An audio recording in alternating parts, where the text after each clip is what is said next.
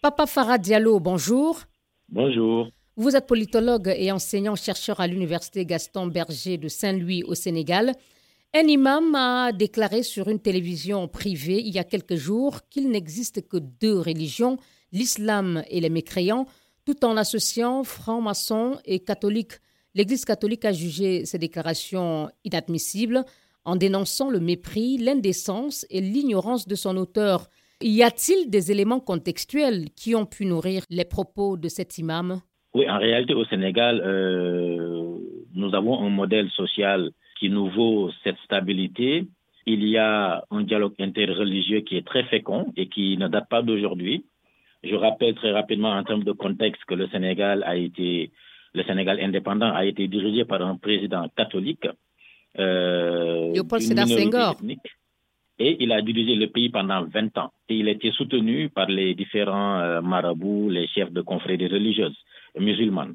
Donc, euh, ce modèle euh, de dialogue interreligieux entre musulmans et catholiques a été perpétué, a été maintenu et préservé jusqu'à aujourd'hui.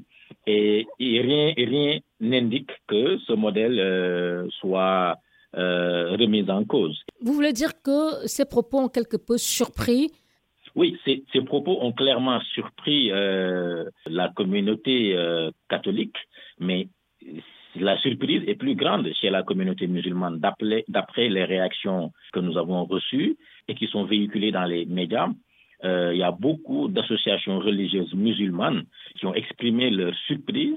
On peut citer Jamra, justement, une ONG islamique euh, qui a estimé que l'imam Serigne Lamine Fall aurait pu se passer de ses propos qualifiés de malheureux à l'égard de la communauté chrétienne, ajoutant que c'était une parole de trop. Oui, et nous autres, en tant que chercheurs, euh, qui travaillons sur euh, les questions liées euh, à la cohabitation entre les différentes communautés religieuses, nous, sommes aussi autant surpris que les Sénégalais qui ont, qui ont pu entendre les propos malheureux de cet imam. Et d'ailleurs, et automatiquement, cet imam a, a présenté ses, ses, ses, excuses à la communauté. Ce que réclamaient des, des représentants de l'Église catholique. il, est, il est tout à fait compréhensible et que l'Église catholique réclame que euh, cet imam qui a prononcé euh, ces propos malheureux euh, retourne dans le même média pour présenter des excuses publiques, parce que disent-ils, offense publique, excuses publiques. Et ils ont tout à fait raison.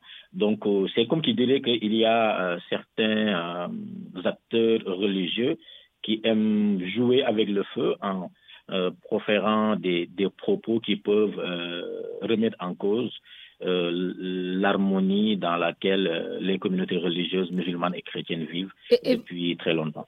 Quelle est d'après vous la meilleure façon de gérer cette sortie de piste d'un imam pour éviter les risques de remise en cause de ce statu quo?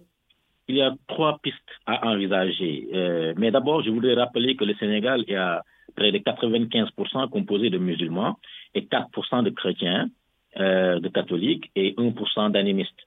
Le premier élément qu'il faut envisager, c'est que l'État prenne en charge cette question-là pour préserver le modèle social sénégalais. Et euh, la déclaration du président de la République euh, qui figure dans le communiqué du Conseil des ministres, montre clairement que l'État du Sénégal euh, promeut ce modèle de laïcité à la sénégalaise. Le président Macky Sall, dans le communiqué du Conseil des ministres, a condamné fermement les propos de cet imam, a réitéré la volonté du gouvernement de promouvoir le dialogue interreligieux et a demandé euh, à ce que le, le, CNRA, le Conseil national de régulation de l'audiovisuel, rappelle à ce média euh, privé Walfadjiri sur laquelle les propos ont été tenus.